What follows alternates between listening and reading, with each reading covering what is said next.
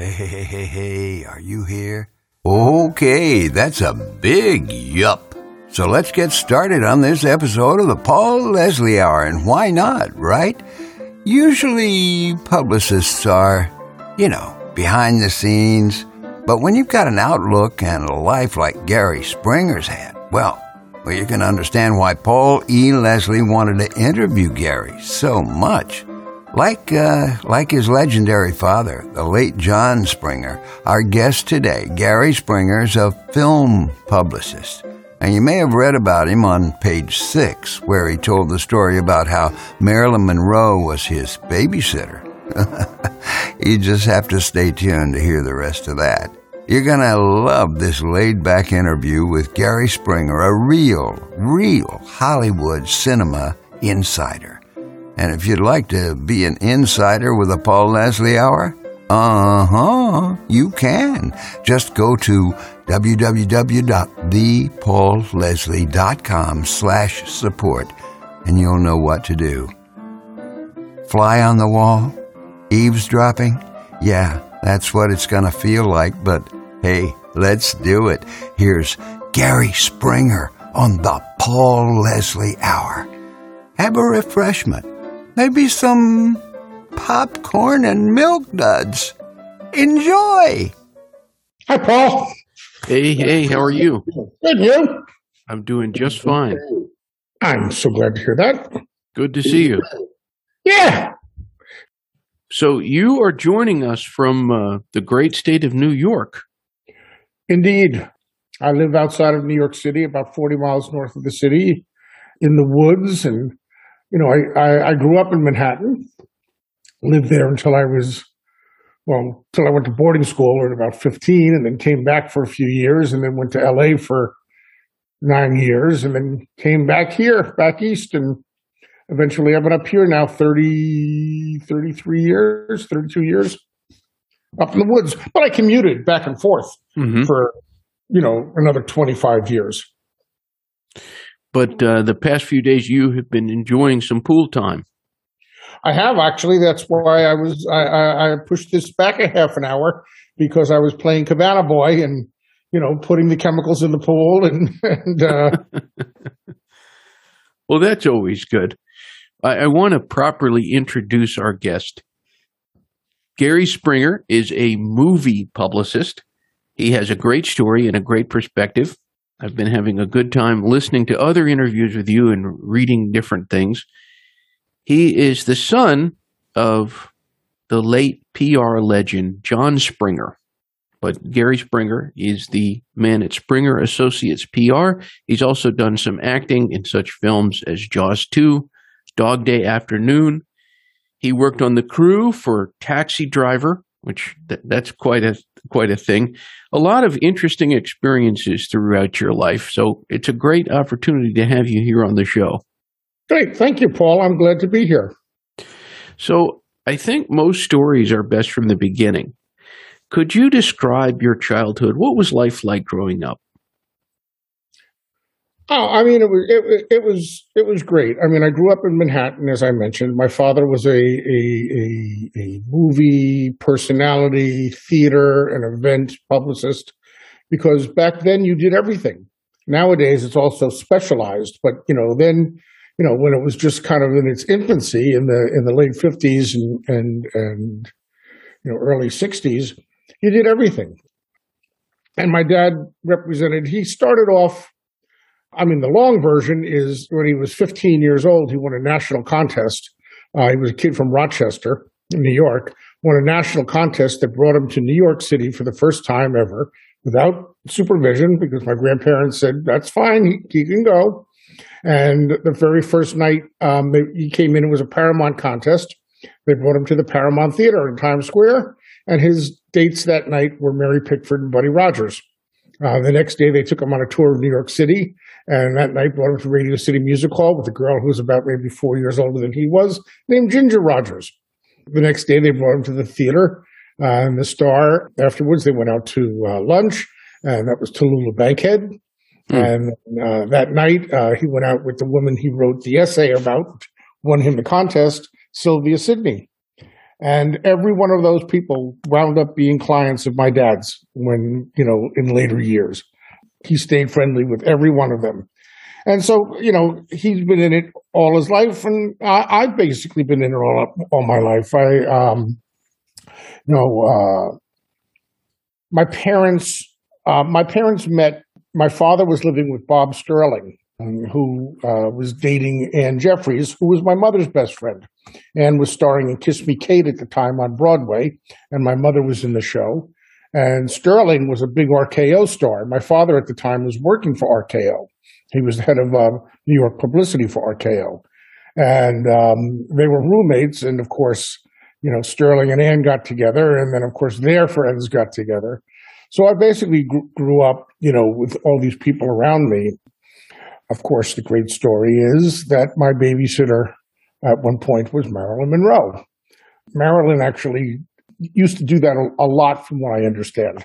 She would uh, like, I'm friends with the Wallachs, Eli Wallach and Ann Jackson's kids, Roberta and Peter and Kathy, and and of course Eli was in a couple movies with Marilyn, I believe, and the um, she was always they said that she was always over there, you know, sending Eli and Ann out and and watching the kids, and that's what she did with my parents a couple times, and then of course my first job was when I was in first grade, I was uh, I'd crawl out my seventh floor window, go down the fire escape, go into the fifth floor, take the dog and walk the dog around the block before I went to school. That was Paul Newman and Joanne Woodward. So Paul and Joanne were my first bosses. And, and, and it was great. I mean, uh, you know, my dad has a, a, a photo collection that Getty has now. It's 192,000 movie stills and I post about two or three times a week on people's birthdays and and uh, or if they a film opened, I'd post a film, and it's the John Springer collection on Instagram. If anybody's interested. And yesterday was the anniversary of Richard Burton's death, and Burton was very, very important in our family. My father knew Richard in 1955 and started representing him you know, in, in the 60s, early 60s for Camelot, and then obviously with Elizabeth and and and beyond uh, until he died. But yesterday was his birthday, and I mean the, the anniversary of his death. So I posted a picture and a little story about how in 1961 my parents took me to see Camelot, and we went to Sardi's afterwards. And the maitre d' at Sardi's said, "And who are you here to see?" I said, "Well, I'm here to see the king." And he said, well, "Who's the king?" And I said, Katie Burton's daddy. And uh, so yeah, so it was a very interesting, interesting way to grow up, and and I honestly never had any thought of doing this. I, I mean, I went to high school. I went to about four different high schools. Two of them, th- uh, three of them in in the first two years. So I actually made the say the, the final school for two years and figured I was going to go to college. You know, I, I, I, mean, I grew up doing this. I would help my father on weekends, work in the office, you know, especially around the New York Film Festival time, which he represented for the first, know, 25 years of its existence. So I, I, I knew it and I, and I did it, but, you know, I was going to go to college for four years. And then, you know, I was at a party with my parents in my senior year. We were doing, we bombed in New Haven at school the Joseph Heller play. And honestly, the only reason I was doing it was because I could get out of curfew because I was in a boarding school and I had no real desire to be an actor. Um, but I was talking to this guy at this New Year's Eve party that my parents took me to. And a couple of weeks later, my father called me up and said, You know, Ivan Passer uh, would love to talk to you. He, do you remember him? I said, Yeah, I met him at, uh, you know, New Year's. And uh, I, I said, what does he want? And my dad goes, oh, I don't know. And so Ivan called me at school. I gave him the number at the doormaster's house and, you know, said, you know, you have a very interesting quality. I'm doing a movie. I think you'd be perfect for it. Said, but I'm not an actor. He said, well, you told me you were acting. I said, yeah, but that's just so I can get out of curfew. But uh, he said, no, no, you'll be great in this. You'll be, you'll, you'll be fine. It's a movie that I'm doing. It's with Carroll O'Connor and Ernest Borgnine. And I oh, then I said, I can't, you know, I'm in school. He said, well, you know, O'Connor's shooting all in the family, so we're shooting it in the summer. I said, okay. So then my teacher, who was doing, we bombed in New Haven, heard about that I was, you know, I told him I was doing this. And he said, well, you know, I've been talking with Joseph Heller because this was 1972. We bombed in New Haven was always done in army uniforms and very straight. We did it all black, surrealistic, very strange. And so he and Heller decided to do it uh, in in New York. So teacher asked me if I wanted to be in it. He said, "Well, you're acting in a movie in New York. You want to be in the play and play the same role you played in uh, up at school." So I said, "Sure." So uh, for the I was 17 years old. Uh, we were doing it at the uh, Circle in the Square downtown. For the first four performances, I was totally nude the entire time on stage painted in a pale blue body makeup with blood spattered all over me because I was one of the idiots, one of the soldiers who gave in to the authority. Because, like Catch 22, New Haven was an anti authority play. Then I did this movie uh, right after. Oh, and the play opened and closed in the same night. Terrible, terrible reviews, and they mm. decided to close it. So, my baptism of fire in the New York theater.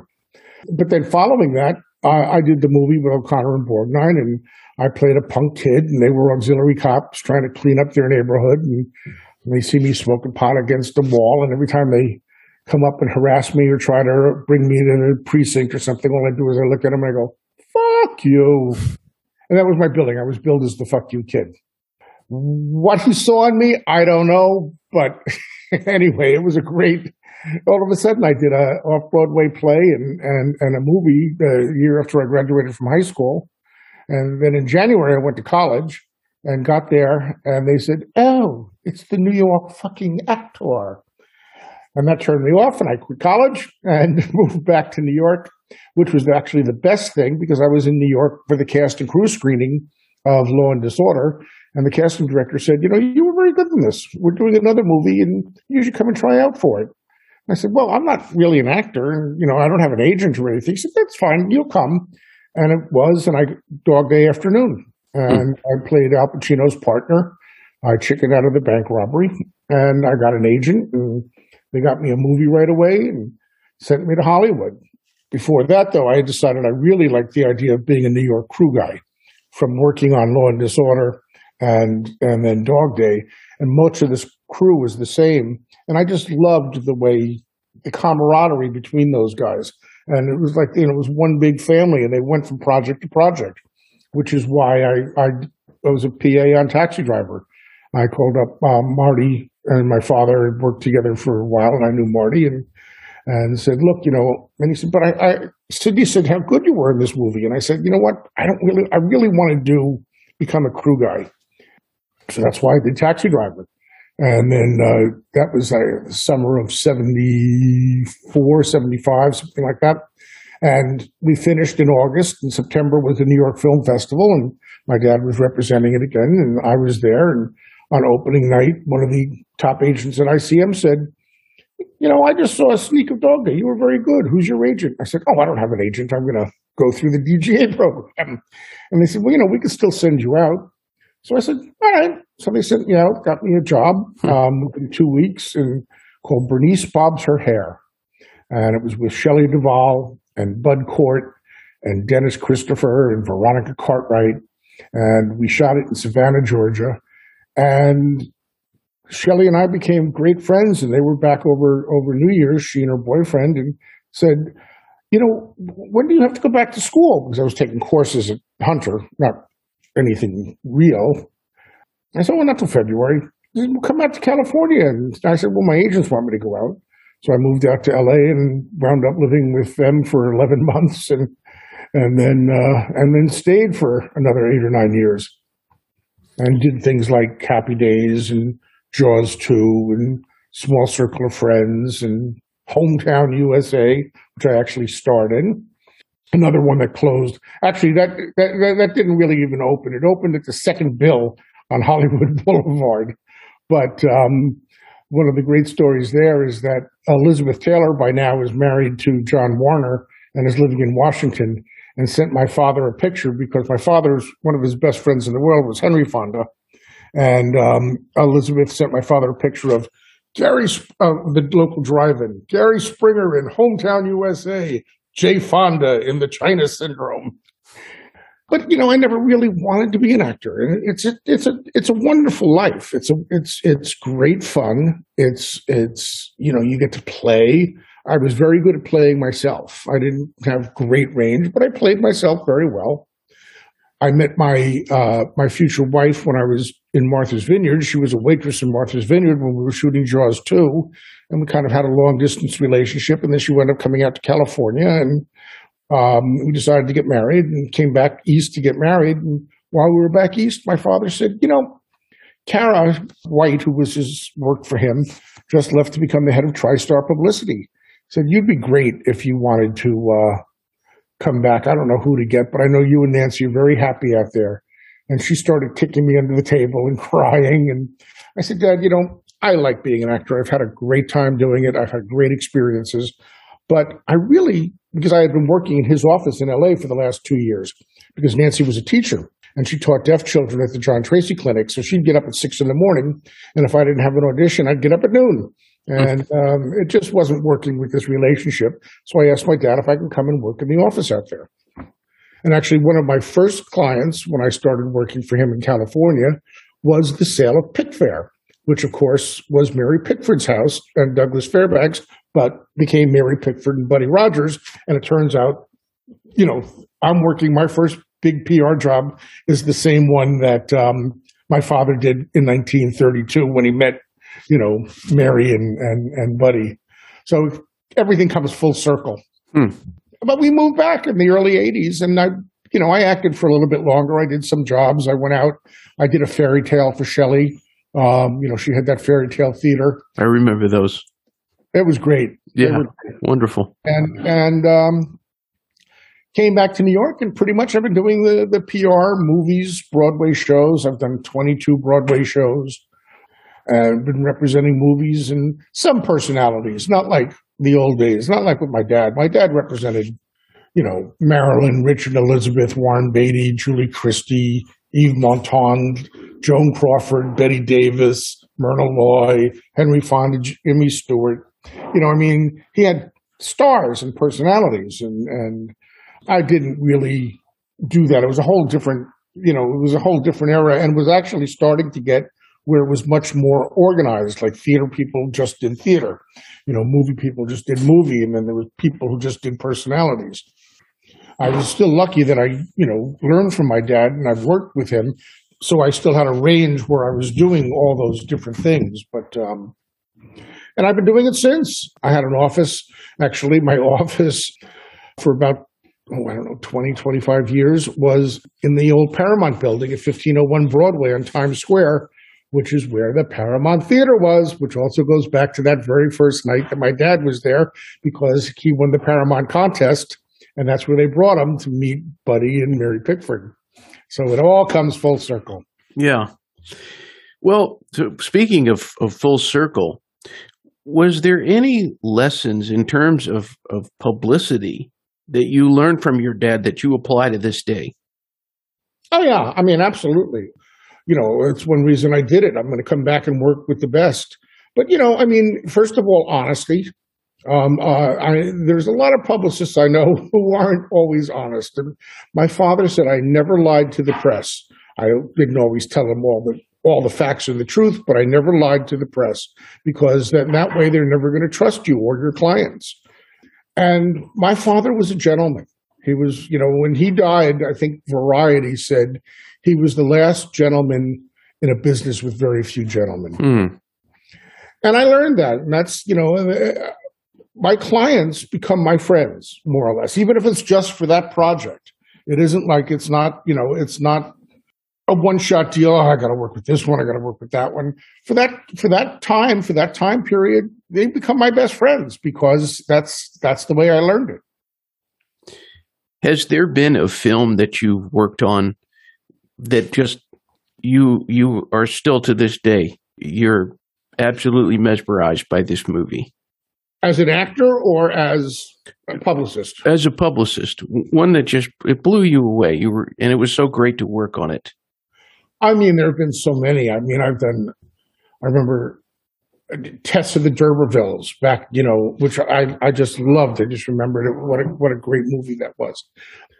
I'd say in recent years, two movies that I just knocked me out. One was a movie called Jodorowsky's Dune, which was um, Alejandro Jodorowsky was going to make Dune after uh, after he made some of his wild, wild, you know, bizarre movies, and he couldn't get the money. I mean, he had he had the entire book. He had like three thousand drawings uh, that they put together, and he had uh, Geiger, Giger, who was the guy who did the uh, designed the aliens for Alien, among other things, and they put this together. It was such a great movie, and I still think it was better than any of the Dunes that that we've seen since.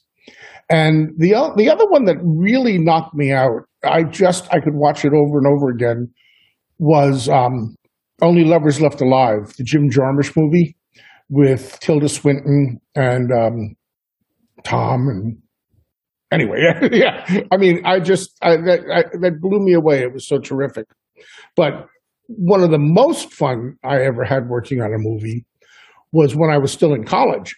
And my father was representing Cinema 5, which was the big movie chain in New York City. It was it was the Walter Reade theaters and the Cinema 5 theaters, and they were also distributing. And my dad was representing them, and he came up with Monty Python and the Holy Grail. Uh, he was representing that movie in the U.S. And Don Rugoff, who was the, the head of Cinema 5, came up with the idea of having people wearing the costumes that the actors wore in the movie wandering around the streets of New York. So I got one of my college buddies, my you know my my best buddy, and you know we had beards, not as full as yours, but you know we had to glue them on every day. And um, he wore Graham Chapman's costume, which of course was King Arthur, and I wore Michael Palin's, which was Sir Galahad. And we had this street theater kid who we dressed in rags and carried the banner and he carried the flyers and the coconuts. And we, and we wound up wandering the streets of New York for about two weeks, going into in chainmail, which was wool and you know very hot, but going into every bar called the Round Table or Edwards, you know, pub or whatever, and jousting, and then they buy us drinks, and then we did that in Washington and Boston and Philadelphia, the cities that you could move. So that was I probably saw, and I also had to write a paper for college. So I figured, oh well, hell, I've got this right in front of me. So I saw probably Monty Python on the Holy Grail about forty-five times. Um, but the the the opening night party they also decided to do it in the most bizarre place they can, and they did it in a giant massage parlor, massage parlor on 42nd and Lexington in what's now the Grand Hyatt Hotel next to Grand Central. But the entire second floor was this den of iniquity. And they kept all the girls who were working there. And it was a party. We had all the pythons were there and Robert Plant and Jimmy Page from Led Zeppelin took our swords and they were jousting in the halls and and Andy Warhol was in the hot tub with Rex Reed and you know it was it was it was one of the great film experiences of my life. If somebody out there is interested in maybe starting their own public relations firm or getting hired to work for a, a you know maybe they want to work for Rogers and Cowan or one of the PMK. What kind of advice Actually, would you Rogers give? and Cowan is now PMK. That's right. They- Yeah, I they forgot that. So it's Rogers and Cowan, PMK, BNC. One giant name and yeah. firm. What advice would you give? First of all, you have to be a good writer because, I mean, you really have to. I, basically, what I do is I'm a salesman. I sell a product, whether it be a personality or whether it be a movie or whether it be a play. I'm still selling a product to people like you. I send out I, I send out a release and I say, Paul, you know, I've got this blah blah blah blah blah is opening is opening soon. We just did interviews for a movie called Jazz Fest, which I was representing. You did uh, Frank Marshall, the director. Frank, of course, who produced things like you know all the Jurassic Parks and the Indiana Joneses, et cetera, et cetera, et cetera, and directed this movie. And but basically, I'm a salesman. I'm Mhm. selling my product to the to the media and again on all the others. But you have to write because you have to be able to have that gift of gab to pitch over the phone, although you don't pitch over the phone like you used to, because Right. nobody wants to pick up the phone. So it's really all done by email. And nowadays nobody responds to their emails. Mm. it gets very frustrating in the long run. But you know, when you see a you know, a, a, a review in a newspaper or a photo in a magazine of an upcoming movie. That's not there just because it just showed up. It's somebody like me had to contact the, you know, the media, the journalists. So the first thing is, if they want to do it, is to, to really write well, to be able to to be able to come up with a good pitch, to be able to come up with a good storyline. You know, you've already got a movie behind you or a Broadway show or a book you know they're all pretty much similar in in what you have to do. You're still selling a product. Mm. and you have to sell it. And then you know i mean and then it is it is tough because you know i mean you, you could start off start off doing you know if you if you know if you're in high school. I mean one of the things when i was in high school when i wasn't doing plays to get out of out of um, curfew I would do the publicity for the plays because I, I I knew it from my dad. I would write the programs, which you know the, the Broadway publicist still has to put the program together. Playbill doesn't do that. The Broadway publicist puts it all together and submits it to Playbill. So I was doing that, and I was you know sending out stuff to the local newspapers about our school play, and so you know, and it's practice, and it's it's how I it's it's kind of how I I I, felt comfortable doing it. And when I started working with my dad, I had already knew the whole idea behind it. But um, honestly, I'm bad because I I did work for my dad, so I never really had to go out and and find a job. And then when he retired and finally died, I just took it over. But I think that's the most. It's having a gift of gab, having a wit, and being a good salesman. Now, when I do these lightning round questions, they're just kind of like quick question, quick answers. And I don't know what it is, but for some reason, I get the most responses from listeners about these. So, doesn't have to be your definitive answer, but your favorite movie of all time, I think The Godfather. The Godfather. What about it? I loved epics. I always loved epics. Bridge over the River Kwai, Lawrence of Arabia, Gone with the Wind. I just love these big grand epics. And The Godfather whole saga was one of the great grand epics of all time. Absolutely. What about a person that you have been around as a result of your publicity work or from your acting experiences that you genuinely were in awe of? Well, I mean, as I said, I, I you know I grew up with a lot of different people. I, I think the one person that I met who I just out of everybody else was Groucho Marx. Wow. That yes, say no more. what about a place that you you have been to? Something I thought was very interesting about you is all these different places. Like not a lot of people get to do a uh, something related to film publicity and go to the Red Sea. Uh, what places have you been to that just a few that have really been very interesting for you to visit? Well, I mean, I was a juror at the uh, Dhaka Film Festival in Bangladesh. Uh, not a lot of people get to Bangladesh. Right. Um, I was a, a a panelist at a, at a at a convention in Addis Ababa in Ethiopia. I was a juror in at the Tromsø Film Festival. Tromsø is in Norway, 400 miles north of the Arctic Circle in January. So it's cold and dark. But the, you know, I mean, and that's one of the things that I, I, I do love. And Egypt, I've been going to the to the uh, El Gouna Film Festival for the last five years, which is on the Red Sea, and Cairo. Uh, El is in October. Then back to back to uh, Cairo. Fascinating. Hmm. What about a place that you would like to visit that you haven't been to? I've never really done Argentina or Chile, and I've always I actually represented the Chilean film last year for the Academy Award for the Best Foreign Film uh, section, and I've always wanted to go down there and and and explore that area. the greatest living American director? Probably, I would say Marty Scorsese. He just has such a range and and and and so prolific, and not just in film, and all of the you know in, in the reconstruction and and uh, of films, and and uh, yeah, I'd probably say Marty. How would you describe Martin Scorsese? A dynamo, a nuclear power plant. he's short, he's Italian, and he's got that energy. So, how did you come to work on the Jazz Fest in New Orleans story documentary? Well, as I said, I'm I'm an independent. I don't work for Rogers and Cowan, PMKBNC Corporation, because I took over from my dad, and my dad, you know, had his own office.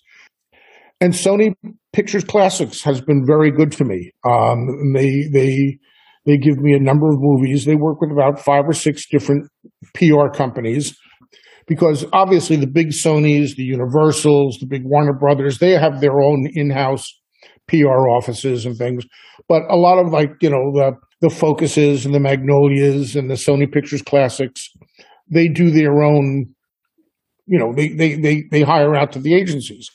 And Sony's been very good to me. And and um, I actually did two movies this fall for that this spring. At the same time, I did Jazz Fest, and I did The Phantom of the Open, which Jazz Fest was a documentary, a music documentary, and The Phantom of the Open was a a, a feature film starring Mark Rylance and Sally Hawkins, and um, was about golf and life. So very different movies, but again, it's you know you can really do most anything because it's just a salesman. You mm. know, I'm selling a product, and I like everything about every movie I've worked on.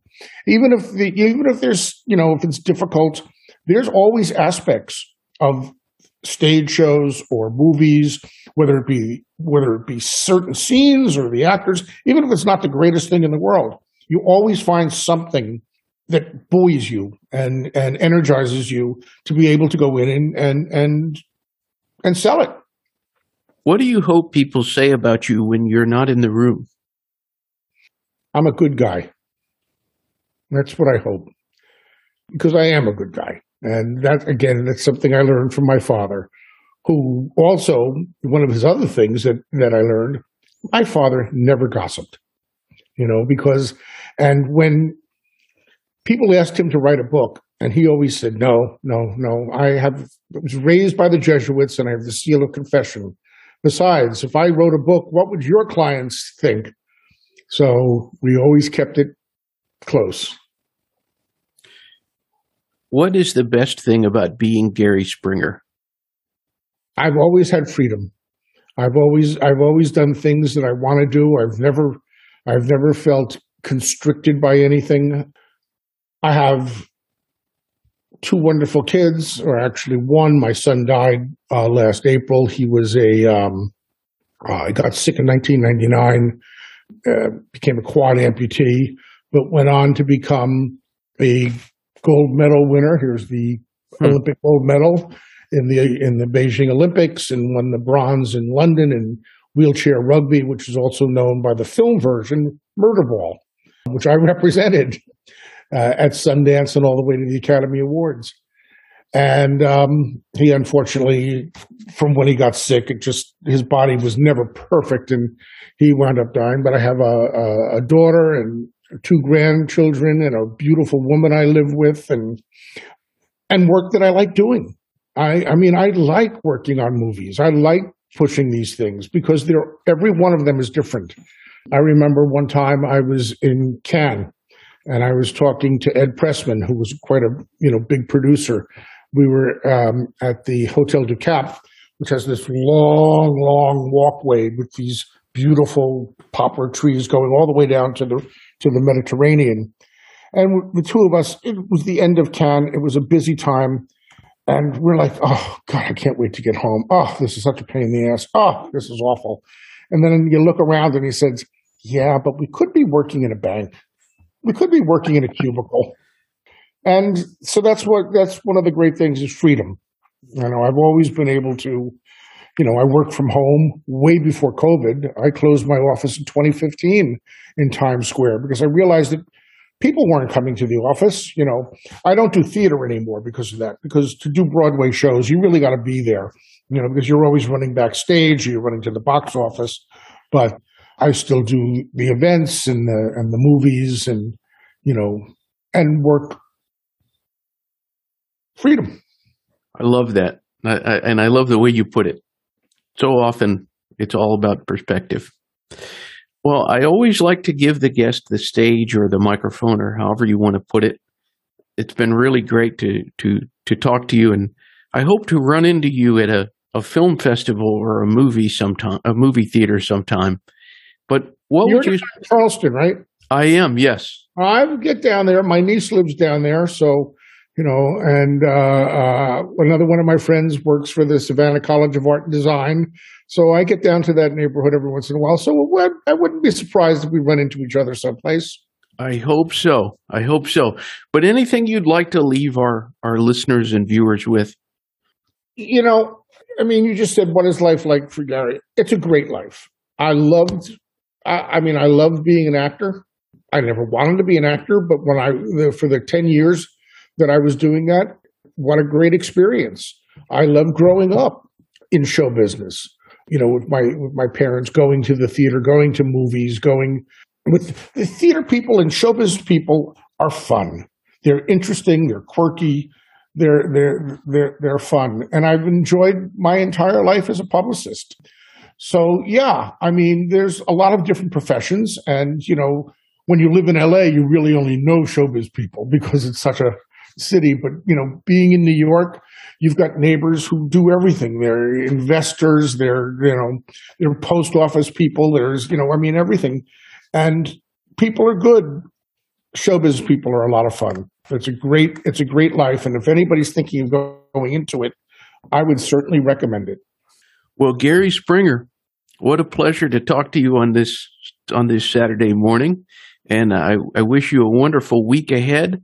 And until we meet again. Well, I appreciate it, Paul, and and uh, uh, I'm sure we will because uh, you know I'll have more projects, and you know you know I'll be coming to you and saying, "Hey, do you want to talk to so and so? Hey, I got this movie opening up. You want to talk to so and so?" That's that's the way it happens. Right. The show must go on. Exactly. Thank you for stopping by today. If you enjoyed our program, consider telling a friend about it. The Paul Leslie Hour is made possible through people just like you. So you want to keep the show going, right? Go to thepaulleslie.com. That's thepaulleslie.com. Click on Support the Show. And thanks to everyone who contributes.